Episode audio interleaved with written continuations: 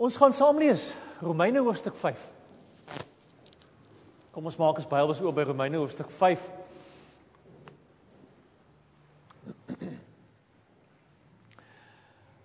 As ons terugkyk na die week wat verby is, dan was dit 'n redelike um dramatiese week um met Brexit wat uiteindelik aangebreek het. Um ek het nou net gesê dit klink amper soos hierdie sokkie Brexit en Jay-Z shuffle um al hierdie vreemde goed wat wat wat wat gebeur wat net keer op keer kom en en ons sekuriteit so bietjie kom skud. Ehm um, goed wat gebeur wat net keer op keer vir ons kom sê maar waar bou jy jou sekuriteit? Waarvan is jy seker? Ehm um, ons ons ons leef verseker in 'n de mekaar wêreld. En nie net hier in die VK van Suid-Afrika nie. Ek ek ek dink maar aan aan aan aan Amerika wat gebeur. Ek dink maar aan Sirië en die drama die geweld, die pyn wat wat daar is wat wat vir my op soveel terreine sê daar's soveel goed wat ons net eenvoudig nie beheer oor het nie. Keer op keer, keer op keer as hierdie tipe goed gebeur, dan sê ons maar net weer vir mekaar, "Jessie, jy kan nie op leier staat maak nie." Maar die Bybel het nie al baie lank terug al gesê nie. Kan nie op mense vertrou. Hoekom doen ons dit? Oor en oor. Oor en oor. Um, En nou nou is ons in daai tyd van die jaar Paas Paasfees. Ons is besig om voor te berei vir ehm um, uh vir Paas vir Goeie Vrydag. En as ons nou mooi gaan terugkyk na daai tyd, dan moet ons mekaar sê Jesus het aarde toe kom gekom in 'n tyd toe die wêreld toe sy wêreld deurmekaar was.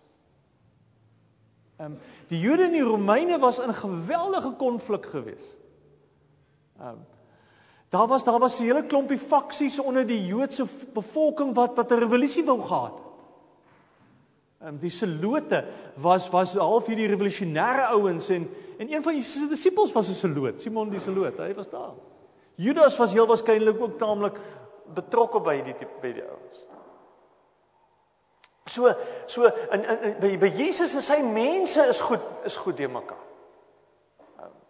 En nie net daar nie binne binne in die kerk was daar geweldige spanning want want hier kom skielik iemand wat die tradisionele verstaan en ons tradisionele kerk wees kom te mekaar krap. Die Jode wou hom nie erken het as die Messias nie. Ehm die die Joodse kerkleiers vir vir hulle was Jesus 'n geweldige bedreiging geweest. En en, en het hulle nie lank na Jesus se dood en sy opstanding het hulle die, Christene begin vervolg, het Christene regtig begin swaak. So so Jesus kom in 'n tyd wat klomp goed deur mekaar is.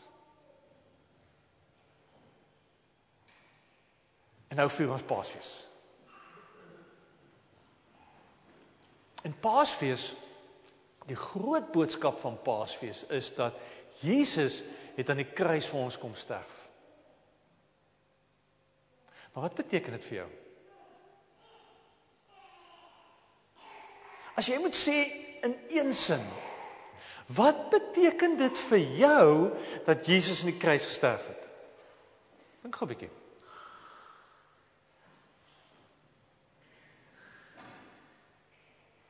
As iemand vanoggend vir jou vra en sê maar Jesus het vir jou aan die kruis gesterf, Wat die betekenis daarvan vir jou? Sê dit miskien gou vir iemand langs jou. Sê vir jou kinders. Wat beteken dit vir jou dat Jesus vir jou in die kruis gesterf het?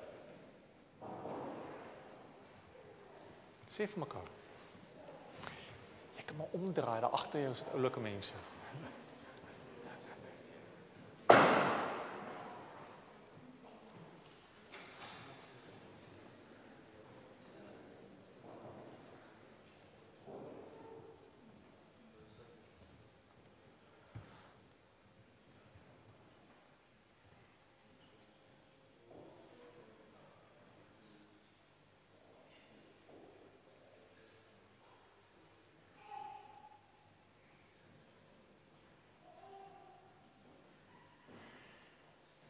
Right, kom ek hoor gou.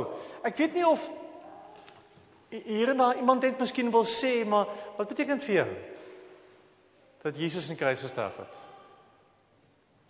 Enige vrywilligers of wat ek point? Jy ken die storie van pointing, né? Ken die storie van pointing? In die Southern Baptist Kerk werk dit baie keer so dat as die dominee nou oor 'n saak preek en jy kom agter hy hy preek byvoorbeeld oor ehm um, oor oor oor drank, alkoholprobleme en jy weet byvoorbeeld daai een in die gemeente sukkel daarmee dan kan jy opstaan en wys soontoe dan weet die dominee nou hy kan nou bietjie meer energie nou daai kant toe insit so. Ehm um, ons sal ons sal die pointing sal ons nou skiep vanoggend. Maar ja e-, enige een van julle, ehm um, wat beteken dit vir jou dat Jesus vir jou in die kruis gesterf het?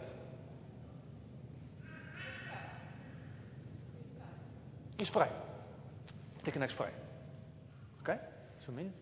Kry. Dankie sê, is vry. Nog iemand? Jy kan lewe. Jesus is dood. Ek kan lewe. Nog nog iemand?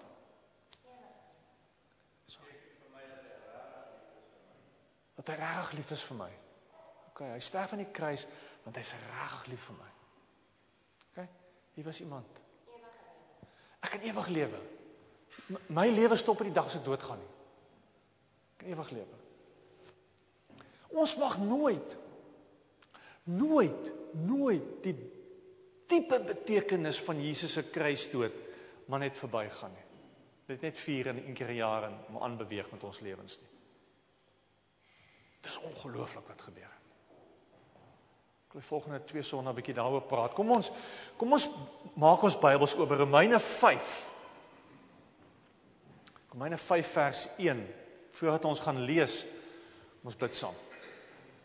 Here Jesus baie baie dankie vir die woord. Here baie dankie dat ons as gemeente mag die woord saam oopmaak.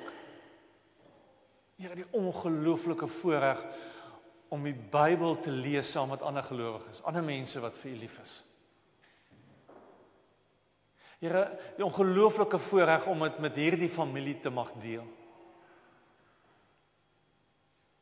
Here ons glo dat U deur die woord ons lewens wil vorm. En ook met vanoggend Here dat U sal werk op 'n kragtige manier deur hierdie woord. Naam van Allah. Amen. Gaan lees Romeine 1. Ekskuus, Romeine 5 vers 1. God het ons dan nou vrygespreek deurdat ons glo. Daarom is daar nou vrede tussen ons en God deur ons Here Jesus Christus. Deur hom het ons in die geloof ook vrye toegang verkry tot die genade waarin ons nou vas staan. En ons verheug ons ook in die hoop om deel te hê aan die heerlikheid van God. Dis nie al nie. Ons verheug ons ook in die swaar kry, want ons weet swaar kry kweek volharding. En volharding kweek egtheid van geloof. En egtheid van geloof kweek hoop. En die hoop beskaam nie, want God het sy liefde in ons harte uitgestort deur die Heilige Gees wat hy aan ons gegee het. Toe ons nog magteloos was, het Christus immers op die bestemde tyd vir goddeloses gesterwe. vir ons gesterwe. 'n Mens gee tog nie sommer jou lewe prys nie, selfs nie vir 'n regverdige nie. Ja, tog vir 'n goeie mens sal iemand miskien nog die moed hê om te sterf. Maar God bewys sy liefde vir ons juis hier en dat Christus vir ons gesterf het toe ons nog sondaars was. Aangesien ons nou vrygespreek is op grond van sy versoeningsdood, staan dit soveel vaster dat ons deur hom ook van die straf van God gered sal word. Aangesien ons toe ons nog vyande was deur die dood van sy seun met God versoen is, staan dit soveel vaster dat ons nou dat ons versoen is, deur die lewe van sy seun gered sal word. Maar dis nie al nie. Ons verheug ons ook in God deur ons Here Jesus Christus deur wie ons nou die verzoening ontvang het. Nou oop die Bybel. Ons gaan terug ek gaan julle paar keer terugkom na die gedeelte toe wat ons gelees het. Ehm um, die vraag wat ons as gelowiges vir mekaar vra is ons sit die kruis baie sentraal neer in ons geloof. En en watter hoop watter hoop kom bou ons op die kruis? Watter sekuriteit kom soek ons by die kruis? Dink 3 hierdie gedeelte sê daar's 3 goed. Die eerste een wat hy vir ons wil sê in vers 1 is die kruis sorg vir vrede sodat ons nie meer hoef te worry oor die verlede nie. Kyk kyk hoe sê vers 1 dit. God het ons dan nou vrygespreek deurdat ons glo. Daarom is daar nou vrede tussen ons en God. Mooi, het hulle mooi gelees, daar staan vrygespreek omdat ons glo. Nie omdat ons reg lewe het nie. Nie omdat ons gehoorsaam was nie. Nie omdat ons reg gekies het nie, omdat ons glo. Vrygespreek van al die goed in jou lewe, al die goed in jou verlede wat nie reg was nie. Daarvan het God ons kom vrymaak. Dis vry. Jy jy kan nooit weer terug gaan gister toe nie. Hier sien julle weet hoe baie graag ons dit soms wil doen. Terug gaan sê maar as ek maar net dit anders gedoen het.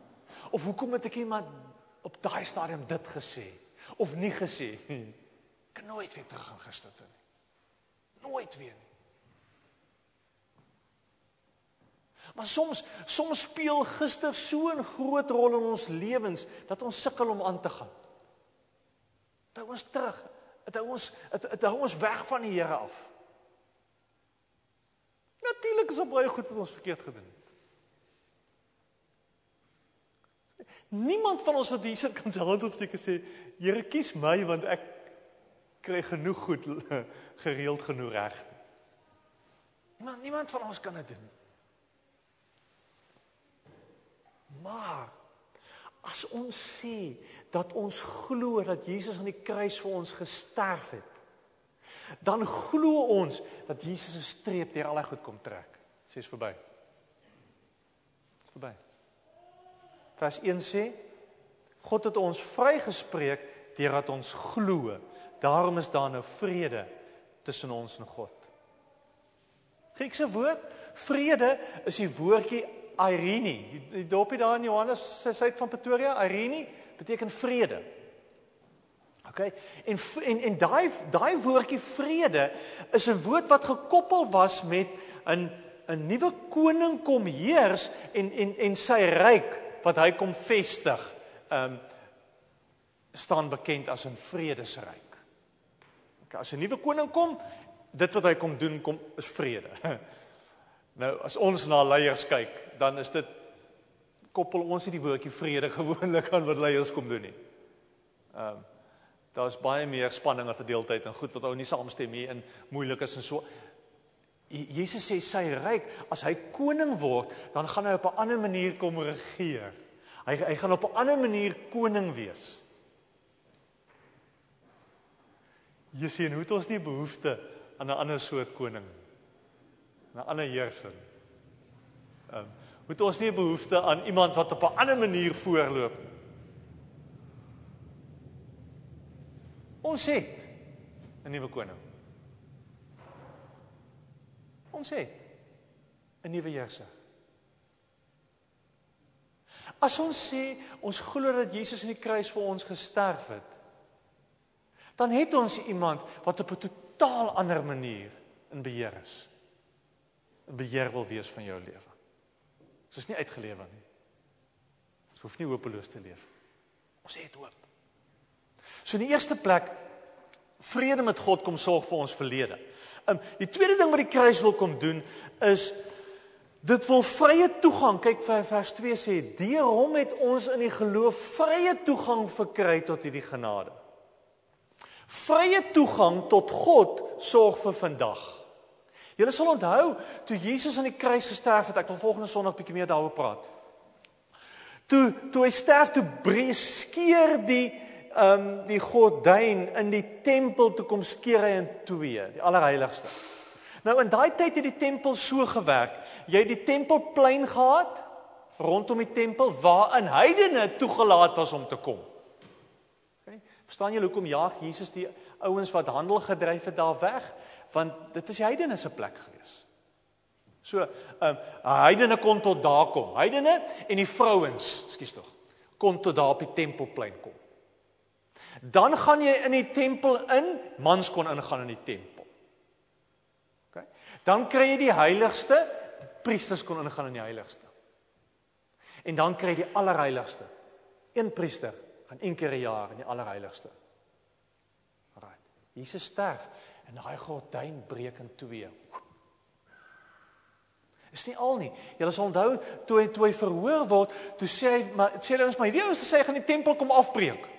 En in 3 dae gaan hy hom bou. Jesus het die tempel afgebreek. Al, al die mure, al die skeidingsmure het hy kom afbreek. Al die al die Engelse woord is divisions tussen mense het hy kom gelyk maak en sê nee. Vrye toegang. Elkeen van ons kan by God uitkom. Dis wat sy kruisdood kom doen.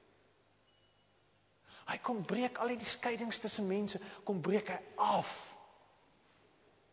En jy sal onthou ons het 'n paar keer in ons reeks Openbaringe het ons 'n paar keer vir mekaar gesê, sê Openbaring ook God is by ons. God het sy woonplek hier kom maak. Ons hoef nie op te klim na God toe nie.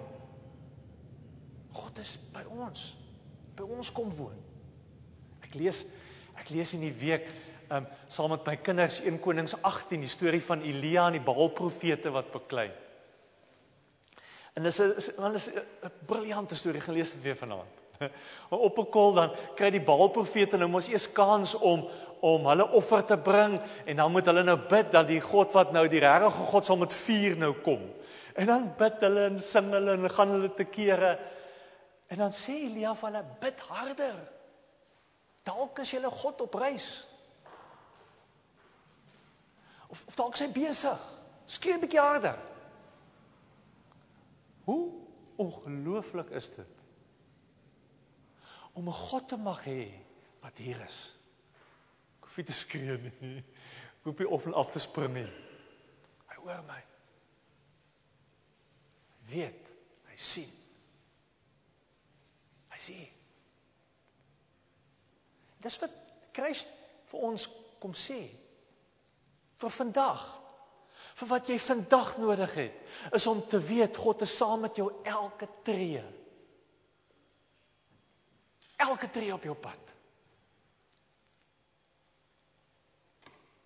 Ehm um, want dis hoekom jy sade toe kom om so 'n woonplek hier by ons te kom maak. So vir vir gister daar's vrede. God is vir jou niks kwaad nie. Dis vrede. En vir vandag het het jy God se teenwoordigheid by jou. Vanmôre sê hy in vers 2 tweede gedeelte. En ons verheug ons ook in die hoop om deel te hê aan die heerlikheid van God. Hoop sorg vir ons toekoms. Hoop sorg vir môre.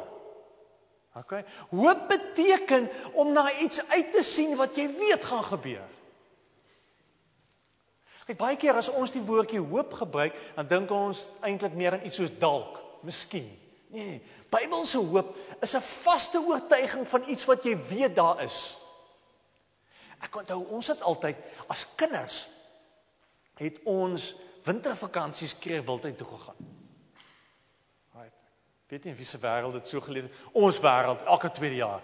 Dan is ons daar van van van Mosselbaai omgewing af, dan is ons, maar dis ver. Kyk, Mosselbaai is in die suide, dan ry ons nou hier op en ons het familie daar in Noord-Natal gehad en dan het ons eendag gery tot daar by hulle en dan die volgende dag, nê, dan is ons kreeg wildheid toe. Jesus, dit was groot. Jy het geweet daai oggend 1 uur as jou pa jou wakker maak en in die kar laai, nê? Jesus is op pad Wildtuin toe. Het geweet. Dis amper iets daarvan wat jy wat ons vir mekaar sê is ons het hoop. Ons klim in hierdie kar en ons weet waar ons gaan. Ons was nou al 'n paar keer daar. Ons weet hoe great is dit. Ons is pad so. Dis hoop. Maar Paulus sê, Paulus sê die pad soontoe is nie maklik nie. En en op die pad soontoe moet God ons karakter bou. Dis God se plan. Daarom lees ons, hy, hy, hy sê ons verheug ons in die swaar kry. Want ons weet swaar kry kweek volharding en volharding kweek egtheid van geloof en egtheid van geloof kweek hoop en die hoop beskaam nie want God het sy liefde in ons harte uitgestort. Ja, vir iemand wat in swaar is, is dit die heel moeilikste om hierdie gedeelte te lees want ons dink swaar kry is die einde van die pad. Baie keer stop ons by swaar kry. Sê ek geen op. Gee op op God. Gaan swaar. Paulus sê nee, swaar kry se begin. Want in swaar kry die latynse woord vir swaar kry is die woord Eh, ag die Engels is tribulation, dit kom van die Latynse woord tribulatum. Nou 'n tribulatum was 'n 'n 'n stok wat hulle gehad het met met spykers voorin. So dik so dik stok wat hulle gebruik het om, om as hulle as hulle ehm um, koring gekaf het. Um, ja, eh, daar's so 'n voorbeeld daarvan. So wat hulle met hierdie stok gedoen het, hulle het met hierdie stok het hulle op hierdie koring geslaan en en so oor die koring getrek die hele tyd om die kaf van die korrels te skei. Dis wat Paulus sê hier gebeur.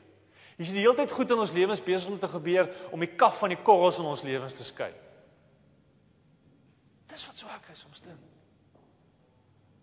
Kom sê vir jou wat is regtig belangrik in jou lewe? En en al die goed wat nie so belangrik is nie, dit is ontslaa raak van. Swaar kry, kweek volharding.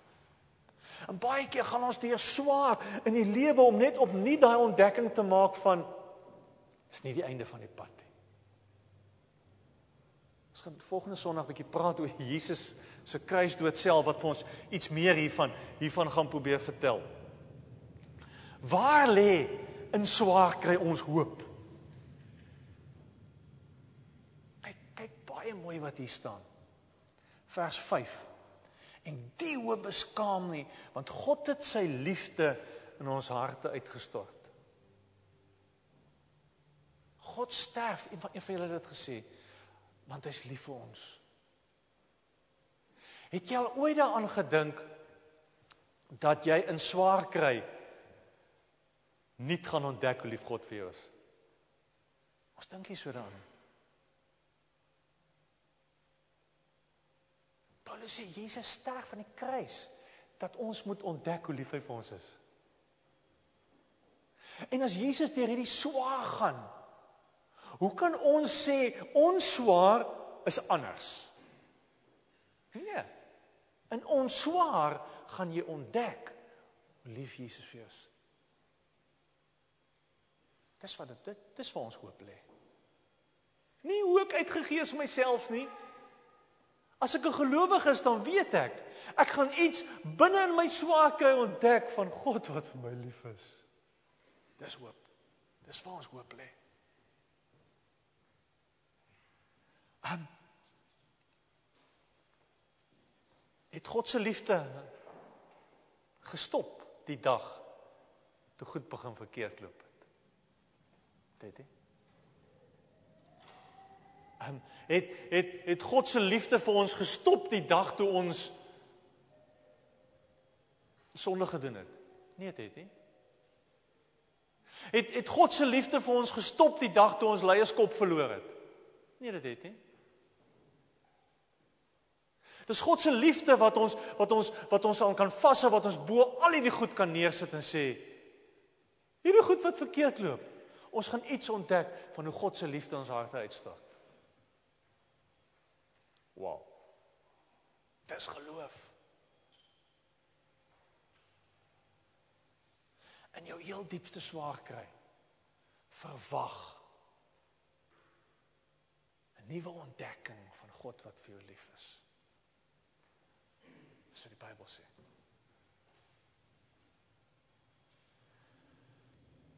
Hoe kan ons seker wees hiervan? Want Jesus sterf vir ons. En hy sê dit op drie baie interessante maniere. Ek weet nie of julle dit gesien het nie. Vers 6 sê: "Toe ons nog magteloos was, Vers 8 sê, einde van vers 8, toe ons nog sondaars was, vers 10 sê, toe ons nog vyande was. Vertel verduidelikheid mooi. Hy sê toe ons nog magteloos was, sterf God vir ons. Toe ons nog sondaars was, toe sterf God vir ons. Toe ons nog vyande was, toe sterf God vir ons. Daar was 'n stadium in jou lewe toe jy powerless was.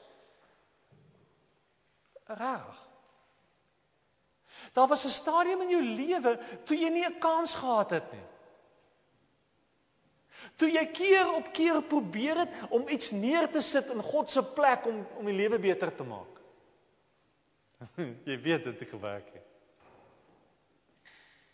Daar daar was 'n stadium in jou lewe toe jy alle allerlei goed probeer het om dinge vir jou te laat uitwerk. Jou eie krag en jou eie vermoë harder probeer glo, harder probeer werk.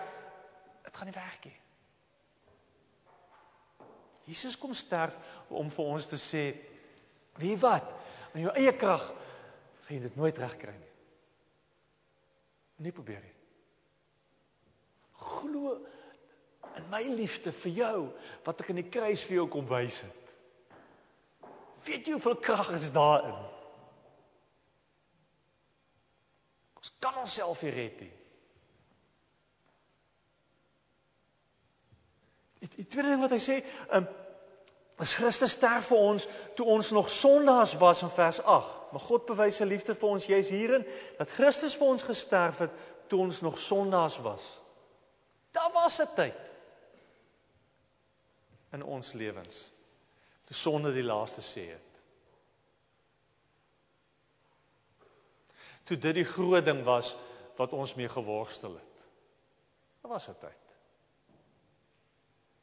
Jesus sê as jy glo dat ek vir jou gesterf het, geen mag oor jou nie. Sonde se mag gebreek oor jou. Dis wat die kruis kom doen het. En onthou, dis vir my as kind was een van die heel moeilikste goed is dat as ons was drie drie laities gewees en dit gaan maar rof as jy seuns is. En ek onthou dan my ma gereeld gesê, "Wag maar tot pa vanaand by die huis kom." Ek weet nie of dit daar by julle ook so gaan nie. Wag maar tot pa vanaand by die huis kom, dan sal pa met julle praat. Weet jy in die res van die dag dan leef jy met hierdie swaard oor jou kop. Want jy weet as pa gaan kom, wat gaan gebeur? Jou boude gaan brand, dis maar so. Maar maar die hele dag het jy as kind dan nou geleef met hierdie angs in jou hart van vanaand gaan ons maar weer swaar word. Bou net maar weer brand. En en en nou kom sê Paulus dis amper iets daarvan. Want toe jy sondaars was, het ons die hele tyd geleef met hierdie ding oor ons kop van jy's iewers gaan die Here my nail hieroor. Dis wat ons doen. Iewers gaan iewers gaan die Here my reg sien hieroor. Paulus skryf en hy sê by die kruisdood het dit gestop. Hoef nie meer toe te laat dat sonde se hou vas op my vir my voorskryf hoe ek moet leef nie. Dit is verby. Ons is vrygemaak. Pa kom. Maar nie om te kom straf nie, om te kom feesvier. Dit is totaal anders. Dis wat gebeur het by die kruis. Sonde sonde se hou ons op ons is gebreek. Ons hoef nie meer in vrees daaroor te leef nie. Ons hoef nie meer toe te laat dat sonde vir ons sê wat ons moet doen nie. Wat ons moet dink hoe ons moet leef nie. Dit hoef nie. Dit geen dit geen mag meer op ons nie. Ek luister vanoggend, luister ek um, op pad kerk toe sommer iets wat Timothy Keller sê. Hy hy hy hy, hy sê die interessante ding is dat as mens nog nie glo nie, dan is hierdie wet hierdie groot ding van jy moet net die sonde doen nie of of die wet sê hier's die reëls, jy moet net nie die reëls oortree nie. En dan kom jy die dag tot bekeer en dan kom jy agter maar ek wil daai goed doen. Nie meer moet daai goed doen. En dan skuif dit. Van ek sê ek ek ek gaan net doen wat ek wil tot ek maar hier's ander goed wat ek agterkom my lewe begin volmaak. Hier's hier's 'n Here wat vir my gesterf het wat my lewe anders maak. wil nie meer die goed in my lewe hê nie. Die kruis gebeur. Mag van sonde is gebreek. En vers 10 sê toe ons nog vyande was, is ons deur die dood van sy seun met God versoen. Daar was 'n tyd toe ons bang was vir God. Dis God moet net nou terugkom. Ehm um, Paulus sê asof jy bang te wees vir God hè. Soveel. Jy hoef nie vrees te leef vir God. Want hy hy kom sterf vir ons. En en hy sê dit op so 'n mooi manier. Hy sê lank voordat enigiets in ons lewens uitgesorteer is, het God klaar vir ons gesterf. Lank voor ons ooit op die punt kom kom om te sê ek is 'n goeie mens, Here aanvaar my. Het die Here vir ons kom sterf.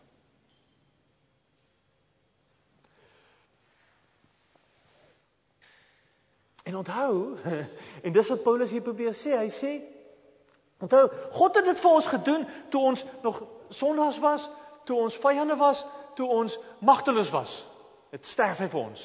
Maar nou lewe hy. Dink wat gaan hy nou doen? Dink wat gaan God nou vir ons kan doen? In ons kan doen, deur ons doen.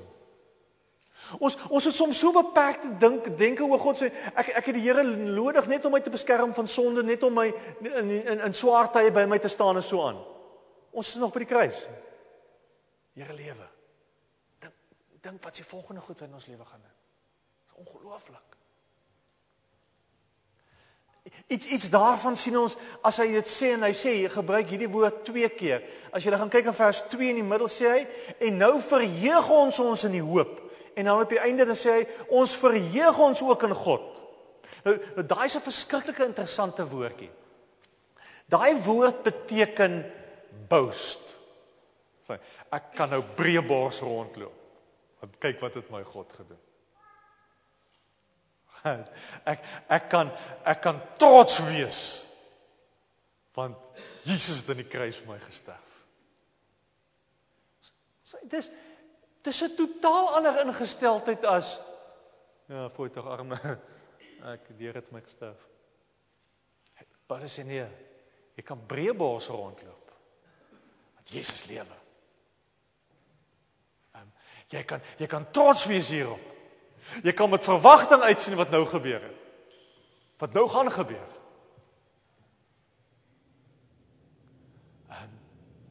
Jesus het vir ons gesterf. Ons verlede, ons hede en ons toekoms is gesond. Dankie. Gat ons aan. Dis hoekom hy vir ons in die kruis sterf. Ek wil klaar maak. Ehm um, Jesus stort sy liefde in ons harte uit. Die kruistyd, Paasfeestyd, Lydenstyd stop nie by swaar kry en lyding nie. Paulus sê dit self, swaar kry, dit vat ons maar net na 'n volgende ding toe, na volharding toe. Dit leer ons maar net volharding. En volharding leer ons maar net wat dit is om te hoop. En en ons en en ons kan hoop hê want ons weet God stort sy liefde in ons harte uit. En dis vir die kruis elke keer vir ons wil kom herinner. Sê hy. Ek kan breëbos rondloop. Want Jesus het vir jou gesterf. Hy is lief vir jou. Kom gee vir jou lewe. Gee vir jou hoop. Wil nuwe vrede vir jou gee. Al is dit chaos daar buite. Hier gaan ek vashou. Kom ons bid. Here, dankie vir die kruis. Dankie vir die belofte van hierdie kruis, Here, dat U ons verlede en vandag en môre in U hande het. Here, dat alles wat in ons lewens aan in gang is op hierdie stadium nie los staan van wie U is en wat U doen.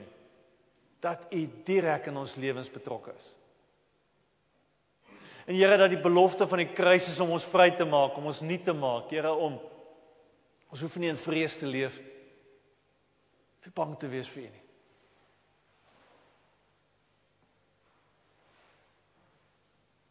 Here vanoggend kan ons vir U kom dankie sê vir swaar kry. Kan ons vir U kom dankie sê Here vir vir die genade wat ons kry om te volhard. Want ons weet Here U leer ons om aan U vas te hou, aan niemand anders. Ons wil al ons hoop op U kom sit, Here. Ons wil U kom vertrou. Ons ons lewens vir U kom gee. Dankie. Dankie Here dat ons weet dat daar aan U liefde vir ons geen einde is nie. Here, dit is my gebed dat U vir ons sal herinner elke elke keer as ons die kruis sien, Here, aan U groot liefde vir ons. Dat ons in hierdie tyd opnuut weet sal besef, Here, hoe ongelooflike voorreg ons het om 'n verhouding met U te mag hê. Here, ek kom bid vir elkeen by ons in die gemeente. Ek ken hulle lewens. Jy weet wat se goed waarmee ons worstel. Here, jy weet wat se goed op ons paai. Jy weet waar se goed waar ons bekommerd is. Ons bid vir ons mense by die huis, Here. Ons wil bid vir leiers, Here. Here, ons wil bid vir ons eie situasie wil ons hier in Engeland aan U kom opdra. Oggend spesiaal, Here, vir Johan en Sumin. Die geboorte van die kleintjie, Here, 'n kleintjie wat op pad is. Vra Here dat U U dit wonderlik sal seën. Here van Konay wat op pad terug is Suid-Afrika, toe Here dat U U vir hom sal beskerm. Here vir Floris hulle by hulle huis vir Vanessa se operasie wat voor lê. Here dat U kragtig daar sal werk. Here, so wil ek vir elkeen wat hier sit en hier kom opdra. Here, dankie dat ons aan u liefde kan kom vashou.